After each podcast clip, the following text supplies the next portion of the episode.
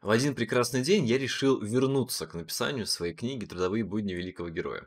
Открыл папку, где всегда хранил файл, и ничего не обнаружил. Папка оказалась совершенно пуста. Ну, точнее, там было куча всякого хлама, но нужного файла там не было. Файла не оказалось и в других папках. Поиск по компьютеру не помог. Открыв Evernote, я немножко расслабился. Заметки о книге были. Но там оказались лишь крошечные фрагменты и наработки на будущее, а самой книги не было. Я просто удалил файл и не заметил этого. В последней попытке в отчаянии я бросился проверять e-mail, поскольку помнил, что вроде когда-то кому-то отправлял, и совершенно случайно на одном из пяти активных e-mail нашел рукопись, которую прикладывал к письму. Изучив текст, я понял, что потерял примерно 30% этой рукописи, именно столько я дописал уже после отправки. Но это ничего, я сохранил хоть что-то. И с тех пор стал аккуратнее относиться к своим файлам.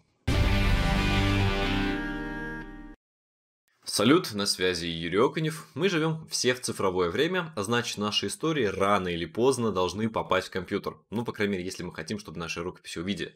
Кто-то сразу работает на компьютере, а кто-то переносит свои записи в других носителей, о которых мы говорили в прошлом видео. В этом же видео я расскажу о нескольких способах защитить свою рукопись именно в цифровом виде. Особенно если мы говорим про готовый текст, который уже прошел редактуру, корректуру и который смело можно публиковать и высылать издателям. Как вы поняли, я лично попал под раздачу современных технологий и чудом восстановил книгу. Велик шанс, что если бы книга сгорела полностью, я не стал бы ее переписывать. Опустил бы лапки и грустно пошел бы дальше. Теперь я страхуюсь и делюсь собственным опытом. Первый способ обеспечить безопасность – это напечатать рукопись. Это не очень удобно при хранении, это требует определенных затрат или хотя бы принтера дома. И при последующем возврате в цифровой вид тоже нужно пройти определенный геморрой, но это достаточно надежно. Как ни странно, бумагу спасти бывает легче, чем накрывшийся жесткий диск. Тоже, опять же, говорю по опыту. Второй инструмент – это дублирование файла внутри системы. Иногда хватает копий на каждом из жестких дисков. Главное условие в этом случае – это раздельные физические диски, то есть SSD, hard drive. Виртуальные харды внутри одной системы не катят. Если сломается железо, то есть сам жесткий диск в компьютере, то пропадет все, даже если вы разделили его на 50 поддисков. Далее, мой любимый инструмент, который я использую вот реально в, прак в практике постоянно, это копировать тексты, уже готовые, в программы типа Evernote, Notion и других. Во-первых, они хранят свои данные в облаке они синхронизируются с разными устройствами, потому что как минимум удобно. Я даже если на телефоне внес исправление файл, все будет сразу и на компьютере, и в интернете, и в веб-браузере. В платной версии, кстати, Evernote можно даже смотреть историю изменения файла. В некоторых случаях это очень удобно. Этот подход с переносом а, файлов в эти программы меня несколько раз сильно спасал.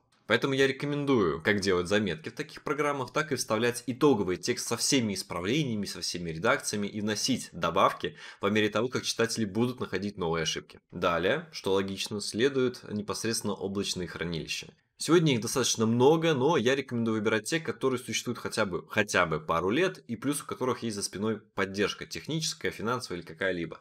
Поскольку нам требуется время, нам потребуется десятилетия зачастую, чтобы эти файлы хранились. По сути, облачные сервисы это дополнительный диск, где можно хранить свои файлы и иметь к ним доступ из любой точки мира, что крайне удобно. Какие сервисы я могу посоветовать? Ну, это Dropbox, это MailCloud, это Mega.nz, это OneDrive и Google Drive. Это распространенные крупные системы.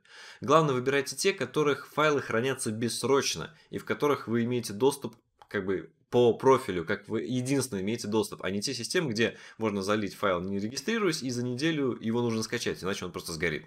При этом нужно понимать один нюанс. Если вы поставили приложение, программу облака на компьютер, именно на компьютер, и выделили часть своего диска, которая синхронизируется с облаком, то есть будто у вас кусочек харда сразу синхронизируется в облако, то вы повышаете свои риски. Это удобно, это очень удобно. Но почему вы повышаете риски? Потому что все, что вы делаете в этой папке, синхронизируемой, сразу происходит в клауде. И если вы удалили файл и не восстановили его, он там тоже удалится. И именно так я, кстати, удалил ТБВГ. Он лежал у меня на дропбоксе, синхронизация на компьютере. И поэтому для подстраховки, если вы действительно хотите использовать клауды, лучше использовать ручную загрузку на сервер. Либо программы, которые не синхронизируются с диском, либо просто заходим в веб-версию клауда, веб-версию облака и заливаем туда свой файлик. Новомодный способ, о котором, кстати, писали некоторые читатели, а, зрители, точнее, канала, выкладывать свой файл в свои произведения в писательские и издательские системы, но не публиковать при этом. Это какой черновик. Это на любителя, скажу прямо, хотя это достаточно, достаточно надежно. При условии, при условии, что выбранный сервис просуществует долго и при условии, что вы не параноите, что ваш текст украдут. А то мне все время некоторые лица жалуются, что та или иная система ворует текст и зарабатывает на них. Поэтому в этом случае, конечно, выкладывать систему, в систему свой текст будет небезопасно, ваша психика этого не выдержит. И напоследок, пожалуй, самый надежный цифровой способ, доступный всем, независимо от уровня подготовки, технических знаний, без необходимости делать бэкапы и настраивать райд-массивы, это или там изучать шифрование и шаманские танцы, это пересылка файлов по e-mail. Да, на мой взгляд, e-mail остаются одним из самых надежных сервисов для сохранения текстовых файлов, ну, которые относительно небольшого размера. То есть, если у вас файл там 30-50 мегабайтов, ну, это не очень удобно. Если он в пределах 5-10, замечательно. Здесь рекомендации такие. Выбирайте большие, надежные, долгосрочные почтовые сервисы, будь то Gmail, Mail.ru или другие крупные игроки. Выбирайте несколько разных e-mail в разных системах. То есть, один в Gmail, один в Mail.ru, один в Inbox и так далее. Далее отправляем файлы самому себе на несколько ящиков. В том числе можно отправить на тот, с которого вы шлете. То есть я пишу, скажем, захожу на, на Gmail, отправляю на Mail.ru, куда-то еще и самому себе на Gmail на тот же ящик. Помните, что письма хранятся также в папке отправленные. Если вы знаете, как туда зайти, то к самому себе отправлять файл не обязательно. Но для подстраховки можно. Например, вы отправили рукопись в издательство, и копия все равно будет и у вас. Следите, чтобы ящик не переполнялся и система не очищала старые письма. Есть иногда системы, которые удаляют файлы, которые там старше n возраста или которые вылезли за лимит. Либо, когда чистите ящик вручную, следите, чтобы вы не удалили действительно важные письма.